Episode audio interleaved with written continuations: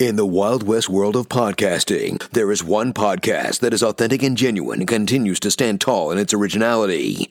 Based on a passion for his guests, their work, and his love of podcasting, Derek Thomas and Monday Morning Critic Podcast get amazing, diverse, unique guests found nowhere else. The variety and quality are endless. There is something for everyone. Derek Thomas is the hero you deserve. He's a silent guardian, a watchful protector. Welcome to Monday Morning Critic Podcast. Here is Derek Thomas.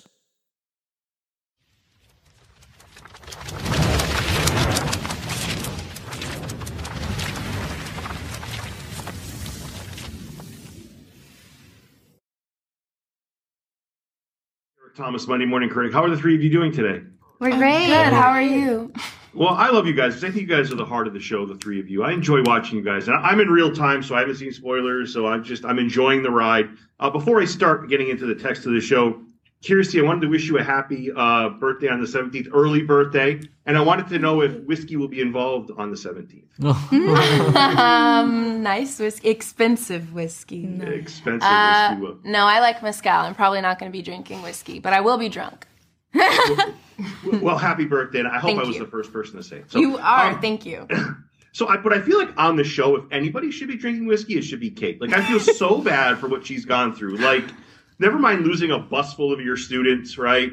And then finding out your dad is like two baby mamas. Like, there's a lot going on here. Like, I don't know. Is it when when you portray her? Do you find that there she has a lot going on? I mean, all your characters have a lot going on, but I feel Cate in particular has a lot going on. Yes, she was definitely like I felt so bad for her when I read the script.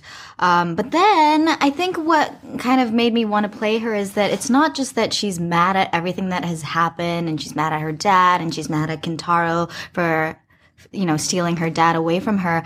It's more she's also mad at herself. Um, and so I was able to play her in the way I did because um, she wasn't just the victim. Like she felt bad about, she felt guilty about the stuff that she couldn't do or she did. Um, and so, yeah, I think um, there's so much depth to her character, and I'm excited for people to see the other episodes. Yeah, and I think Ren, you're terrific as well. You know, and I and I I wonder what it would be like to find out that your dad has started two families because I have two small kids, six months old and, and three years old, and I'm like, I barely have enough time for my kids. Never mind another whole family on the side. So I feel like there's a lot going on here. So I'm really dying to see what your characters' reaction are going to be when they see their father. I mean, I, I know, I guess it's a spoiler, but what would your reaction be if you could write the show? If you were to write it for your characters, what the reaction would be? And can we finally get your dad a pencil sharpener? he definitely needs one. um, well, with my character, he, without getting too um too much too into it, um, he has a he had such a deep connection to him. He he it's he's such a big part of his life that, um, you know, it, it takes a big toll on him. This separation is already affecting him very largely. Um, but actually, I've my dad um has another family so um i'm and i and i and i i don't know me i can i i deal with that just fine um so No, I meant on the show. I wasn't getting into your personal life. I i'm was sorry Like, I'm It's our job. we got to get into our personal life. That was fair. yeah, like no, I meant like like at the same time. I feel like this was happening at the same time. I'm sorry. I I, I was definitely not trying to get into your personal life. That's for sure. But I guess you you were able to relate. yes i was Yeah. in that sense i'm able to relate yeah Yeah, yeah, because it comes as a, as a well. I guess it it comes as a, as a surprise to both of them the way they find out. Right, Cate goes into the apartment. It's like I guess finding out that way is kind of a a, a surprise in itself. And I think one of the great things the show does is the way it develops the um the characters. Right, the monsters will always be the monsters, and it's fun to watch. But I think this character does a great job of human development, and I love the way your characters are slowly progressing, and we're starting to see human beings evolve and really kind of and there's a lot that we haven't seen yet. So I think that makes for a better show. What do you guys think?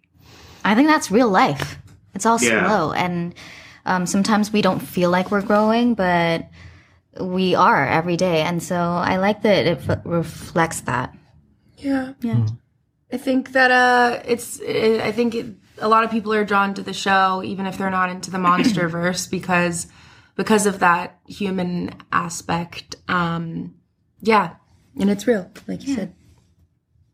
Uh, do you, what, what do you find the feedback has been from the diehards, right? Because this is a, a story that's been around for 75 years, and you guys are taking the mantle, right? I mean, yeah, there are pe- people that tune in for the, the, the monsters and the titans. We get it, but I think the heart of the show, what makes it special, like, and I don't want to sound too repetitive, is what you guys are bringing to the screen. Um, do you feel that there's pressure to reinvent yourself to some of those diehards that have been around forever in the Godzilla fandom? Reinvent ourselves? No, I mean, like, in other words, so we, we see what's happening with the monsters, and you know, there's people that come in just for the monsters, right? Mm-hmm. But here you guys are doing a wonderful job telling this human element, to bring the human element out, right? Because I think when we see the, the Godzilla movies, we've seen just monsters fighting, and it's movie, and that's awesome. I think that's wonderful. But I think the show has taken a creative way of taking the show and said, well, listen, there's a human development, there's a human element to it. Let's expand that. I think I think that's the challenge here, and I think you guys are doing a wonderful job with that. Yeah, I think um, you know this is the first TV show, so we had to do something different, and um, we had to tell a more relatable human story. Um, and that's not to say like we don't get to see the big monsters. When we do, it's so well earned because up until then you're seeing all this family and how they're dealing with everything and then it's so well earned when they pop up and so i feel like and i hope that um, the monsterverse fans can also enjoy it just as much as the new people who enjoy the family drama are um, having fun with it yeah, I think that's the secret sauce. I think you just hit on the point. I, I think because you know it's not monsters fighting for 45 minutes when you see them, it's special because it's been set up properly. So mm-hmm. I got to tell you, I'm a big fan of the three of you, and I think you've done a wonderful job really making the show just fun to watch on a Friday. And I just, I just love it. Thank you so much. Thank you. Thank you. Thank you for listening to Derek Thomas and Monday Morning Critic Podcast. If you enjoyed this episode, you can also connect with Monday Morning Critic on Instagram and Facebook, MDM Critic on Twitter, subscribe on Apple Podcasts or wherever podcasts are found. All episodes available www.mmcpodcast.com.